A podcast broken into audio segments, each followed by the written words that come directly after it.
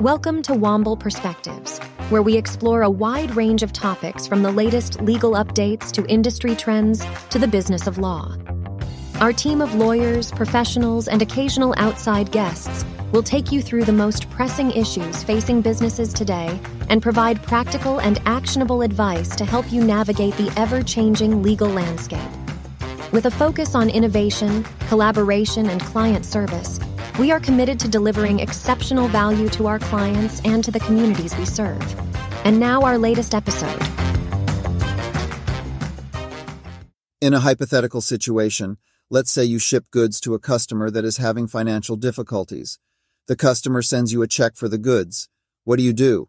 Do you cash it and potentially be sued for a preference after the customer files for bankruptcy? Or do you skip cashing it and then have a claim in the ensuing bankruptcy? The answer cash the check. Reason being that if you receive a preferential demand later, you'll usually have to return only a portion of the money and you'll keep the rest. The alternative is worse because if you don't cash it, you'll have a general unsecured claim that is likely worth only pennies in the bankruptcy. Now let's change the hypothetical slightly. This time it's within 20 days of a bankruptcy filing, and you ship goods to a customer. As in the previous example, the customer sends you a check for the goods. What do you do this time? Here, the answer is not so clear. If you don't cash the check, you'll have a Section 503B9 administrative expense claim in the bankruptcy.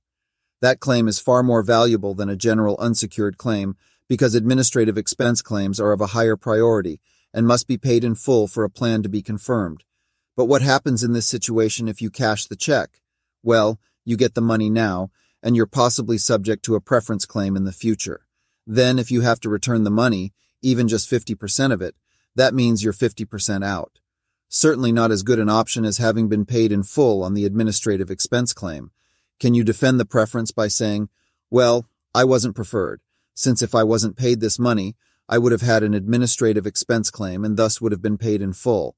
In other words, the payment did not enable me to be paid more. And if I have to return the money, I'll just file a 503B9 claim at that time, which has to be paid in full, so this is all just a waste of time. But will a court accept that defense? On January 18th, bankruptcy judge Lisa Beckerman of the Southern District of New York answered that question with a resounding no. In the Great Atlantic and Pacific Tea Company bankruptcy, the official committee of unsecured creditors filed a preference action against McKesson Corporation, seeking the avoidance and recovery of roughly $67.7 million. While that action has been pending for over six years, and has a long procedural history involving numerous motions and decisions, as well as two bankruptcy judges. The most recent decision came out on January 18th from Judge Beckerman. In this decision, Judge Beckerman addressed the following.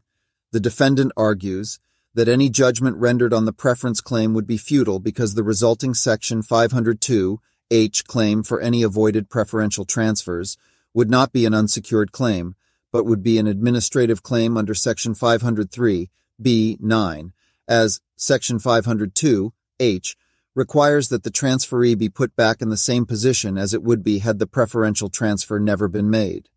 The court denied the defendant's motion and held, if a preference judgment against the defendant were rendered in this adversary proceeding, the defendant paid the amount of the preference judgment in full, and then the defendant filed a claim for the amount of the paid preference judgment, the defendant would not have an allowed Section 503, B9 claim, but would have an allowed unsecured claim in the amount of the paid preference judgment.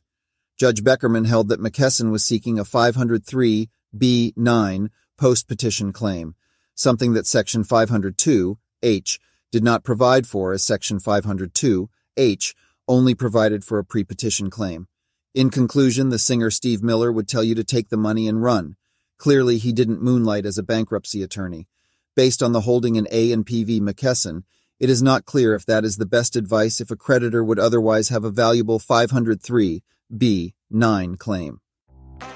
Thank you for listening to Womble Perspectives. If you want to learn more about the topics discussed in this episode, please visit the show notes where you can find links to related resources mentioned today.